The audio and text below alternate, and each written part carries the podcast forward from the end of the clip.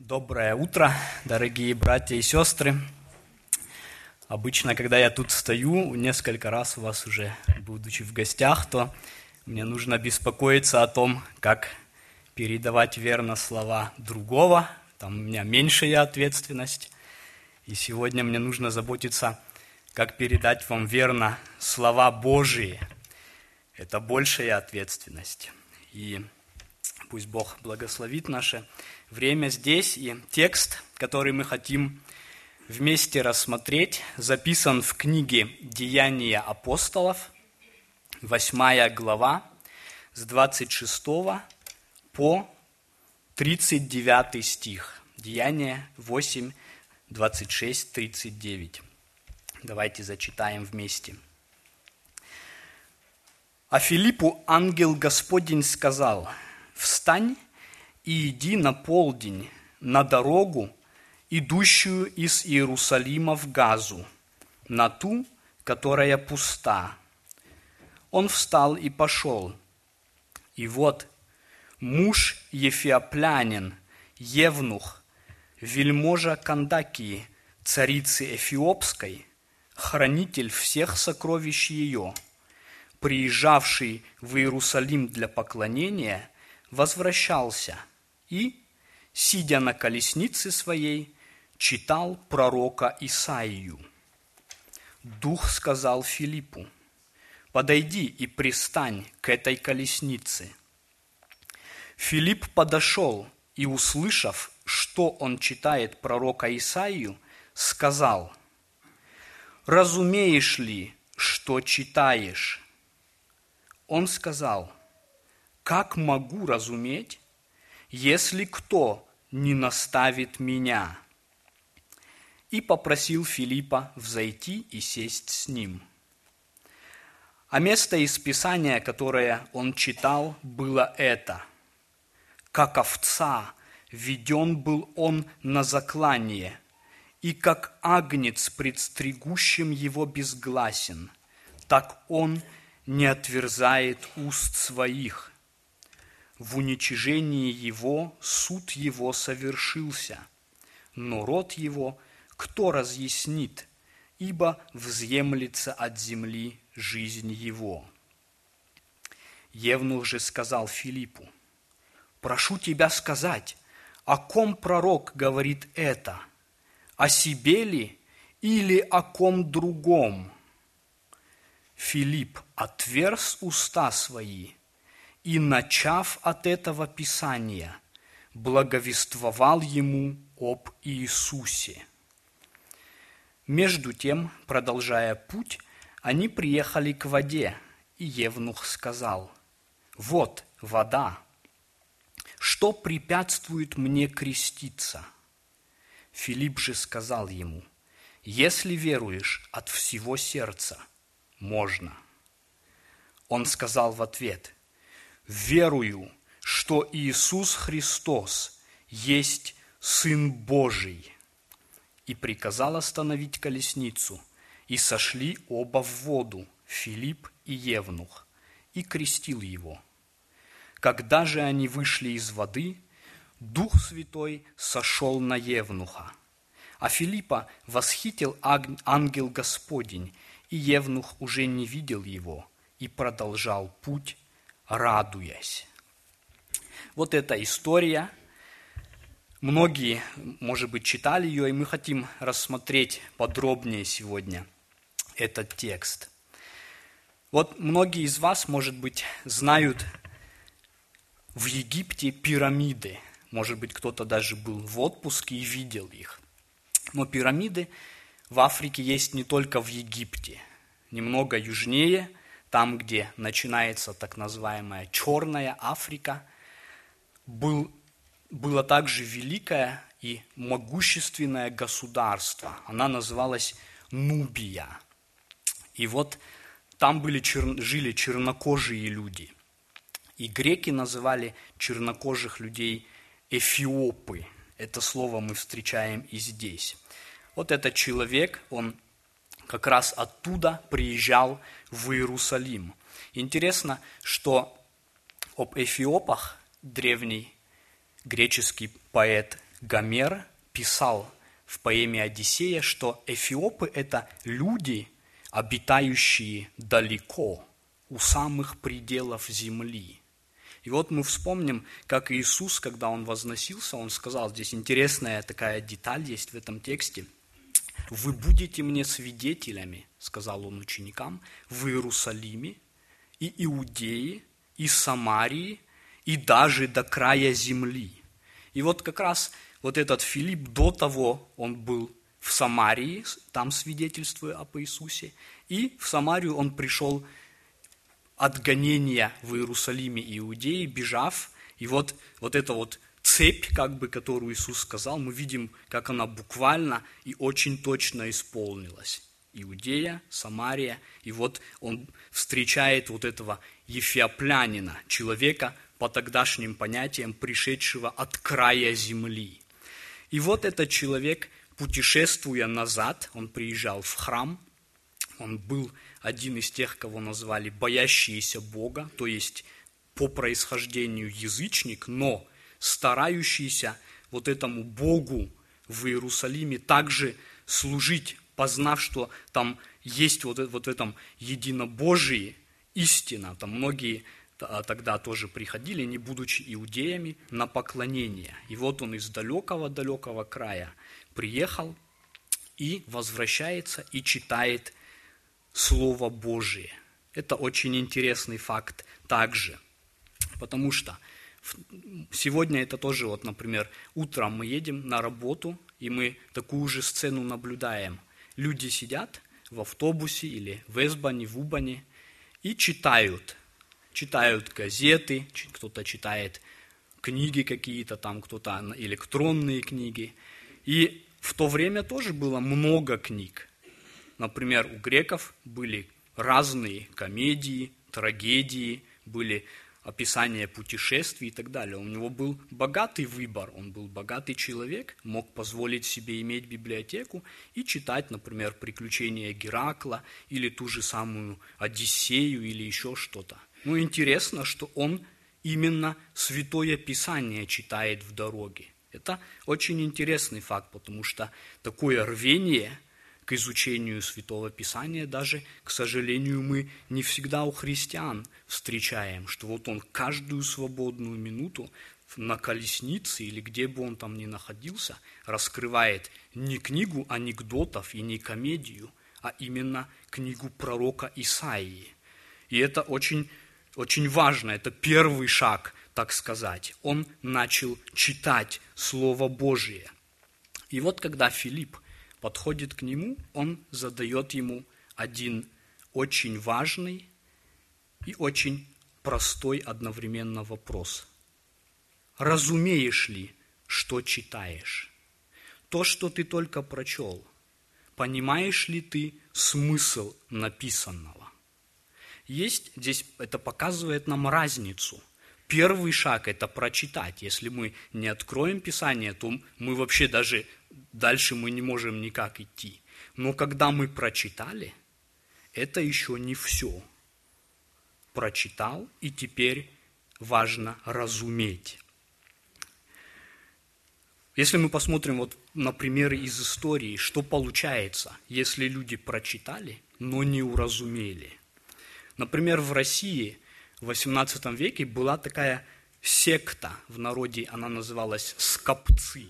Основатель этой секты, он взял стих из Священного Писания, где Иисус говорит, Матфея 19:12, «Ибо есть скопцы, которые из чрева матерного родились так, и есть скопцы, которые оскоплены от людей, и есть скопцы, которые сделали сами себя скопцами для Царства Небесного. Кто может вместить, да вместит». И вот этот человек, он сказал, смотрите, как написано в Библии, чтобы в Царство Небесное попасть, нужно, чтобы мужчина был кастрирован. И вот он, что произошло? Он прочитал Слово Божие, но не уразумел. И вот эту истину драгоценную, которую Иисус сказал, там, над которой нужно, сопоставляя Писание с Писанием, размышлять, он взял и обратил в ужасный культ, вредя и здоровью людей, и абсолютно в другую сторону, уводя их от Христа. Прочитал, но не уразумел. Точно так же сегодня, когда мы видим вот это вот так называемое Евангелие процветания, когда люди берут тексты, как, например, 2 Коринфянам 8:9, и читают там: «Христос, будучи богат, обнищал ради вас, дабы вы обогатились его нищетой». И говорят: вот видите, как написано, ты должен быть богат, если ты с Иисусом. Ты должен здоровье иметь, ранами его вы исцелились. И учат, что ты вот, если ты веруешь в Иисуса, ты должен быть процветающим, здоровым, богатым. Вот же написано. И цитируют этот текст, не размышляя, не толкуя правильно его. Что происходит? Прочитали, но не уразумели. Но, к счастью, когда мы возвращаемся к нашему тексту, мы видим, что вот этот ефеоплянин, он был человеком достаточно смиренным и разумным, и честно сказал: как я могу понимать, если кто не наставит? Он не сказал: у меня своя голова на плечах, в конце концов я министр финансов, распорядитель сокровищ, да? Мы бы сказали министр, образованный человек, важный человек. Но он признался: я прочитал, но смысл непонятен мне. Объясни мне. Вот это очень важное тоже, что он говорит. Как могу разуметь, если кто не наставит меня? Тут же встает вопрос, кто должен наставить его? Здесь очень важный такой в этой истории момент есть. Мы видим, что кроме вот этих двух действующих лиц, здесь есть еще ангел. И интересно, что этот ангел, он не является этому евнуху и не говорит ему какие-то слова, но он посылает человека к нему, чтобы он именно возвестил. Еще ярче этот момент немного позже в истории с Корнилием. Помните, был сотник Корнилий, и он молился, ему тоже ангел предстал и говорит: пошли в Иопию, и найди там Петра, такого человека, пусть он придет, и он возвестит тебе слова, которыми спасешься. Ангел и там, он сказал: найди именно вот этого человека, о котором я сказал, и он возвестит. Мы видим, что уже тогда вот это вот благовестие, оно не через какие-то видения или явления ангелов, или голоса какие-то, но от человека к человеку передавалось. Кто такой был Филипп, вот этот, который научил его? Он сам в свое время был частью Иерусалимской церкви, о которой написано, что они постоянно пребывали в учении апостолов. В свое время Филиппа научили апостолы, теперь Филипп передал это этому евнуху и так далее. Это передавалось от человека к человеку. И это 2000 лет уже так работает. И вот это место, где человека учат истине Божией, это церковь. Мы читаем, посмотрите, 2 Тимофею 2:2. Павел говорит Тимофею: что ты слышал от меня при многих свидетелях, передай верным людям, которые были бы способны и других научить. То есть мы не должно быть так. Вот много сегодня авторов, вот если харизматических авторов читать, например, там постоянно такие встречаются слова: «Бог сказал мне то», или «мне там видение было такое-то», или там «ангел кому-то проговорил». Но так не было. Человек человеку, свидетель свидетелю передавалось. И вот в этой истории особенно ярко. Вот ангел пришел, но не евнуху, а он дал им встретиться, чтобы Филипп засвидетельствовал ему вот так вот из уст к устам. И о церкви написано, что Бог поставил одних в этом теле своем, апостолами, других пророками, иных евангелистами, иных пастырями и учителями к совершению святых на дело служения для созидания тела Христова, то есть как раз церкви, доколе все придем в единство веры и познания Сына Божия. То есть вот это единство веры, оно в церкви через поставленных Богом людей. И это правильно, и это Божий порядок. И здесь мы видим как раз, что Филипп и этот евнух встречаются, и он учит его. Что же он учит? В 35 стихе мы видим очень важный тоже такой элемент. «Филипп отверз уста свои и, начав от этого Писания, благовествовал ему об Иисусе». Филипп учит его об Иисусе. И как он учит его? Посмотрите, в то время, когда вот эта сцена происходила, Филипп как раз бежал от гонения, которое устроил и участвовал человек по имени Савл, который позже еще, он в этот момент вообще еще не обратился к Богу, будет апостолом Павлом и напишет большую часть Нового Завета. То есть у них не было даже Нового Завета в этот момент, но Филипп благовествовал ему об Иисусе, используя текст пророка Исаии. И мы видим постоянно, как в Новом Завете они благовествуют из вот этих ветхозаветных текстов. Вот это меня всегда восхищает, как они, вот те тексты, где вообще бы ты не подумал, как они берут и не просто навязывают какой-то свой смысл туда или толкование, а объясняют подробно и четко, как вот этот текст псалма или вот этот текст пророка, как он показывает на Христа.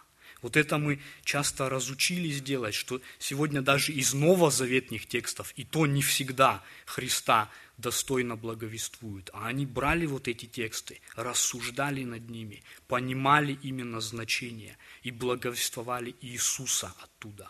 И вот это очень важно. Он не просто учит его морали какой-то или еще чему-то, он благовествует Христа. Есть такая книга, есть такой автор Вильгельм Буш. Многие знают его по книге «Иисус. Наша судьба». Но у него есть другие книги, и вот одна из них – это книга о проповеди, как проповедовать. Небольшая, но очень хорошая книга. Она называется по-немецки «Jesus predigen, nicht irgendwas». И вот это вот, как сказать, он как раз в точку сформулировал то, что Новая Заветная Церковь практиковала. Все тексты они искали и находили, как эти тексты возвещают Христа. И вот этот момент, когда мы задаем вопрос, разумеешь ли, что читаешь, мы можем сказать, пока я не уразумел, как этот текст ко Христу влечет меня, как он меня влечет к покаянию, к смирению перед Христом, что он открывает мне о нем, я еще не уразумел до конца. Христос должен центром каждого текста быть для нас. И это так правильно. Иисус сам сказал, вспомните, когда он говорил фарисеям, вы изучаете Писание, думая через них иметь жизнь вечную, а они свидетельствуют обо мне. Иисус подчеркнул, что все Писания, они направлены к Нему. И также в Луки 24:27 вот эта сцена, где Иисус шел и учил двух учеников на дороге в Эмаус после воскресения Своего. Там написано удивительно вот так. «Начав от Моисея, из всех пророков изъяснял им сказанное о Нем во всем Писании». Все Писание о Христе свидетельствует. Каждая ветхозаветная книга и каждая новозаветная книга. И вот это нам должно быть всегда центром. Так мы должны оценивать, понимаю ли я правильно и проповедуют ли мне правильно. Как я могу оценивать, проповедуют ли мне Иисуса из этого текста. Вспомните, как вот это, когда Павел проповедовал в Верии, и написано, они тщательно разбирали точно ли это так. Они смотрели Писание и размышляли. И вот он благовествовал им Христа.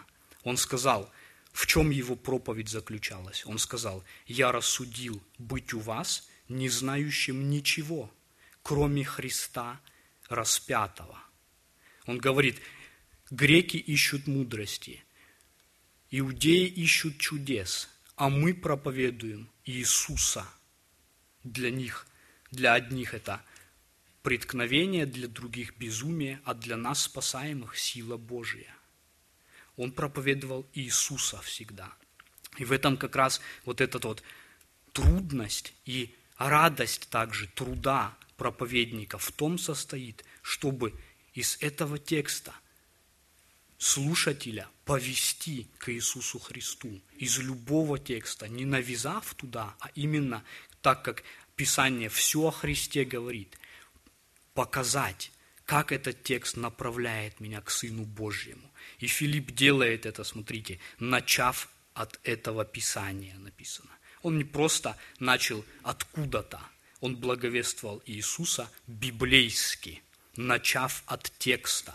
Потому что многие проповедуют об Иисусе якобы. Вот у нас, например, в Алма-Ате в 90-е годы приезжал один американский проповедник и очень воодушевленно проповедовал Иисуса по-другому. Он утверждал, что он вот в детском возрасте летал на небеса и рассказывал, как он там вот видел, встречал Иисуса и что он ему там говорил и так далее. Проповедовал Иисуса, но не от этого Писания. А Филипп, начав от Писания, проповедует Иисуса. Он на твердом основании стоит. Не просто что-то он там говорил, а именно библейски он проповедовал. И это также у нас пусть будет в церкви. Это очень важно, чтобы ваша церковь и наша церковь были местом именно, где Христос проповедуется, где Он в центре каждой проповеди находится, чтобы мы вовремя и не вовремя Его благовествовали, написано. И поэтому следите так же, как слушатели. И если вдруг, я скажу так, чтобы никто не обиделся, но не дай Бог, если сюда зайдет, например, пастор Иван когда-то, и будет что-то иное проповедовать вам, тогда подойдите к нему и возьмите его за пиджак и скажите: «Бруда Йоган, Иисус предиген, nicht irgendwas». Напомните, это должно напоминанием также быть от общины. «Проповедуй Иисуса мне». И Павел говорит о себе. Вспомним Галатам 1:8.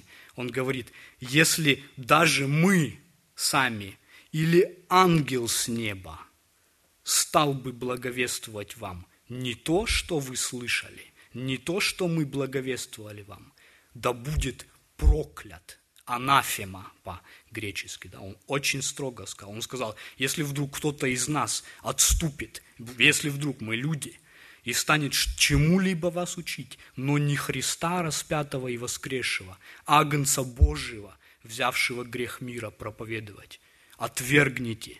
Если ангел явится, если чудеса какие-то произойдут, но при этом Христос не будет в центре библейски проповедован, проклят пусть будет. Очень строго, да? И вот он говорит еще там, как прежде мы сказали, так и теперь еще говорю, кто благовествует вам не то, что вы приняли, да будет анафема. И вот здесь мы видим, что и Филипп начал благовествовать ему об Иисусе. И как он делал это? Посмотрите, в чем результат был. Мы не имеем текста проповеди его. Некоторые новозаветные проповеди Петра, например, в день Пятидесятницы, мы имеем прям текст и видим, что он говорил. Здесь мы не имеем, но мы видим результат зато его проповеди. Этот евнух говорит: «Вот вода, что препятствует мне креститься». О чем это говорит нам?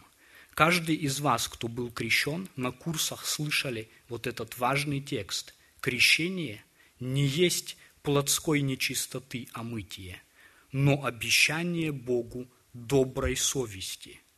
И вот этот вот как бы конечный результат, который мы видим, дает нам понять, что до того, во время благовестия Филиппа ему, в нем произошло покаяние. Он говорит: «Теперь я хочу обещать добрую совесть Богу». Этим самым он показывает: до этого момента моя совесть не была доброй. Если бы она была такой, то мне не надо это опять свидетельствовать об этом. А наоборот, он показывает: до этого момента моя совесть была осквернена. До этого момента я жил сам по себе. Я был сам себе главой. А теперь, крестясь, я исповедую, что моя совесть обновилась именно через этого агнца, о котором написано, который не отверзал уст своих. Теперь я показываю, что не я себе голова, а Бог моя голова, и я буду с этого момента Ему подчинять жизнь. И почему мы знаем, что Филипп обязательно проповедовал об этом?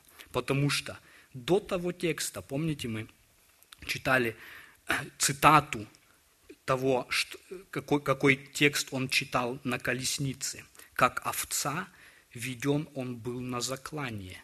Почему его заклали? Филипп показал, это об Иисусе сказано. И обязательно он объяснил этот момент, почему он должен был умереть и умер на кресте. И стихи до того в 53 главе книги Исаии, из которой вот эта цитата взята, там написано: «Все мы блуждали, как овцы, совратились каждый на свою дорогу, и Господь возложил на него грехи всех нас. Он изъязвлен был за грехи наши и мучим за беззаконие наши. Наказание мира нашего было на нем, и ранами его мы исцелились». Вот почему он был изъязвлен. Потому что мы блуждали, потому что совратились каждый на свою дорогу, потому что грехи наши были на нас.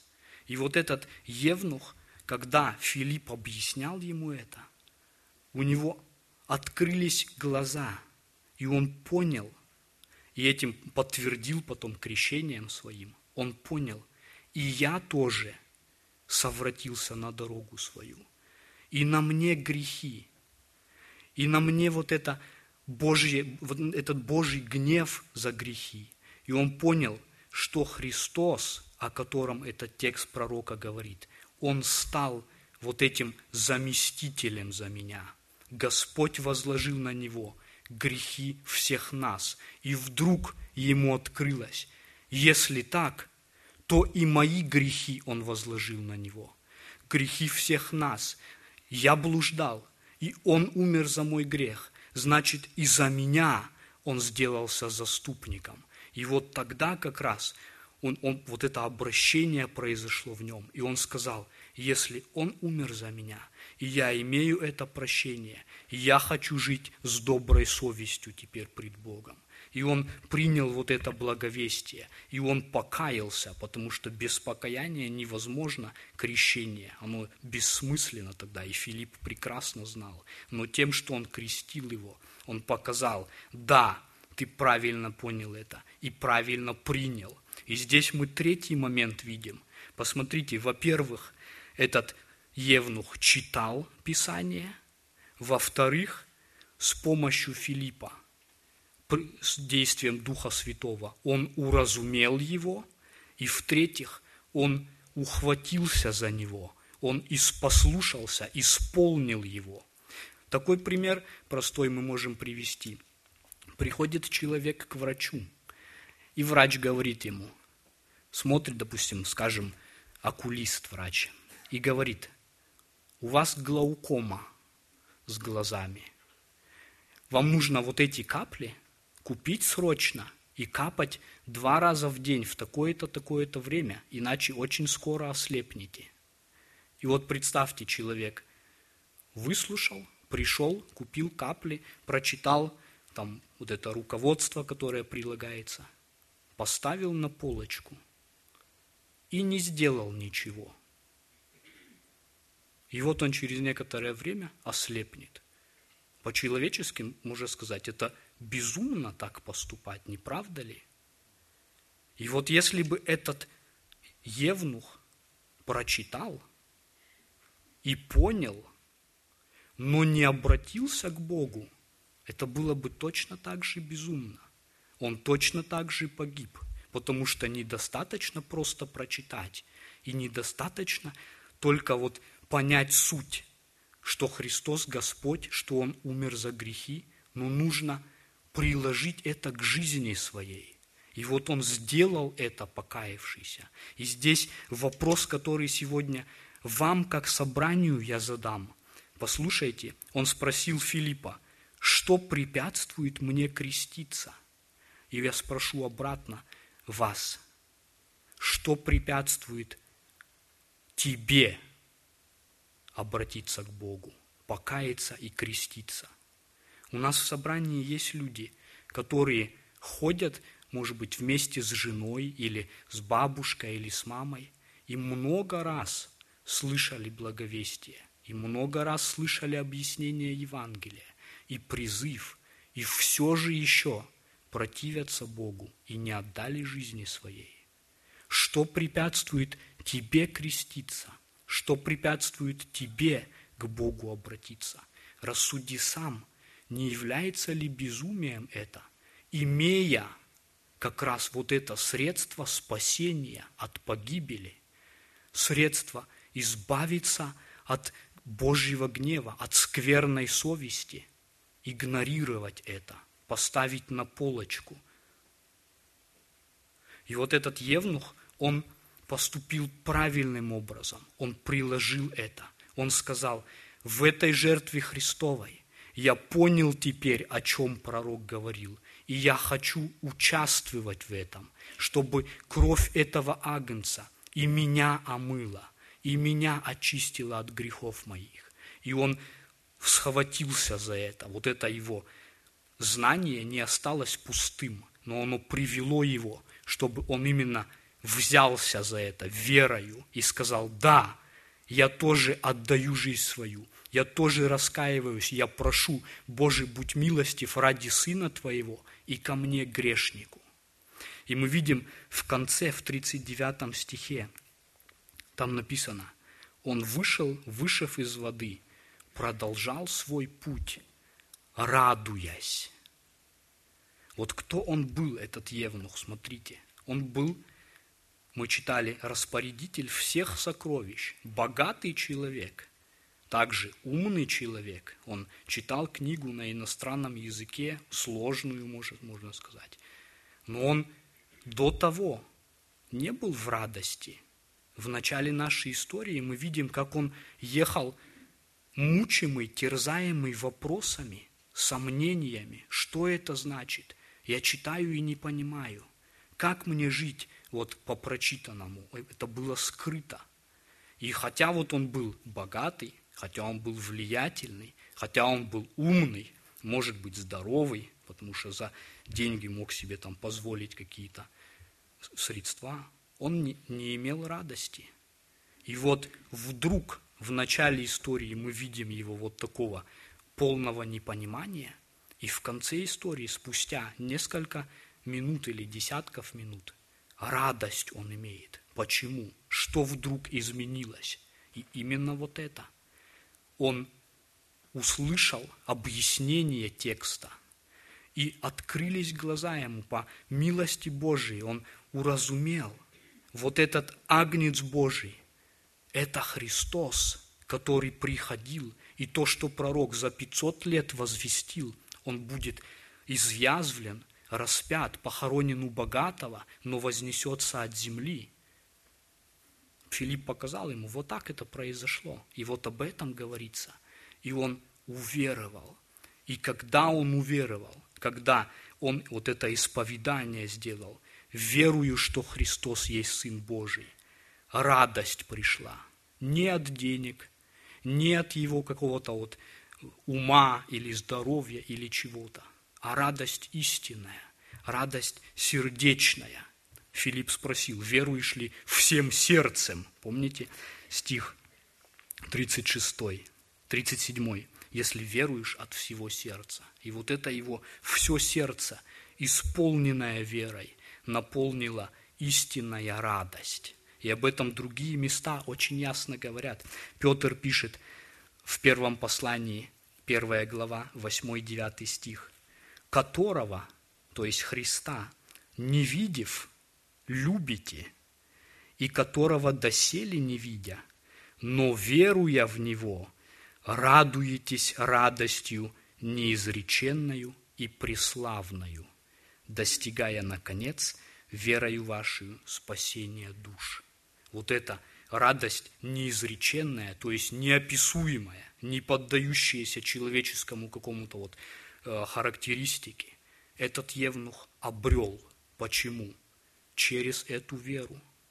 И вопрос сегодня к вам, кто еще не имеет вот этого мира с Богом, как написано вот здесь впереди. Мы, оправдавшись верою, имеем мир с Богом, результатом которого эта радость является. Почему вам не обратиться? Почему вам продолжать противиться? Что препятствует тебе покаяться? Сегодня решай скорее вопрос свой. Посмотрите, вот Бог сделал так, что Филипп и этот евнух встретились именно в тот момент на дороге. Бог устроил вот чудесно, можно сказать. 5 минут позже пришел бы Филипп, он проехал бы мимо этот евнух и пошел бы в погибель свою. Бог их свел, дал услышать благовестие и спас его. И вот сегодня вы также, кто еще не уверовал в Господа, сидите и слушаете, и это не просто случаи сегодня. Слушаете слова покаяния, слушаете призыв, обратитесь к Богу, решайте скорее дела свои с Господом. Этот мир с Богом поспешите приобрести, пока колесница ваша не уехала дальше, и вы не погибли, оставшись, не услышав благовестия, не отдав веру этому Сыну Божьему. Поспешите и вы эту радость приобрести. Что препятствует вам сегодня? Подумайте над этим. И вот этот как раз евнух продолжил путь, получив вот это. Он приехал в Иерусалим на поклонение. Он был религиозным и до того уже. Он приехал в храм, участвовал там в праздниках каких-то и поехал. Это не дало ему радости и не дало ему мира с Богом. Вот эти вот обряды, которые он исполнил, его совесть не очистили. Но кто очистил совесть его? Вот этот Агнец Божий, о котором Исаия возвестил и о котором Филипп благовествовал, что теперь это древнее пророчество исполнилось. Прими его и положись на него. И отдай свои грехи этому Агнцу. Он полную дает за них цену, очистив тебя и спасая тебя. И этот евнух обрадовался этому и верил в жизнь свою. Как вы поступите сегодня? Мы благовествуем, что даром дается спасение через веру, что Агнец Божий заплатил, не я заплатил религиозными какими-то упражнениями или еще чем-то, но цена уплачена этой кровью драгоценной и пречистой. Прими и веруй, что препятствует тебе сегодня. Подумай над этим, дорогой друг.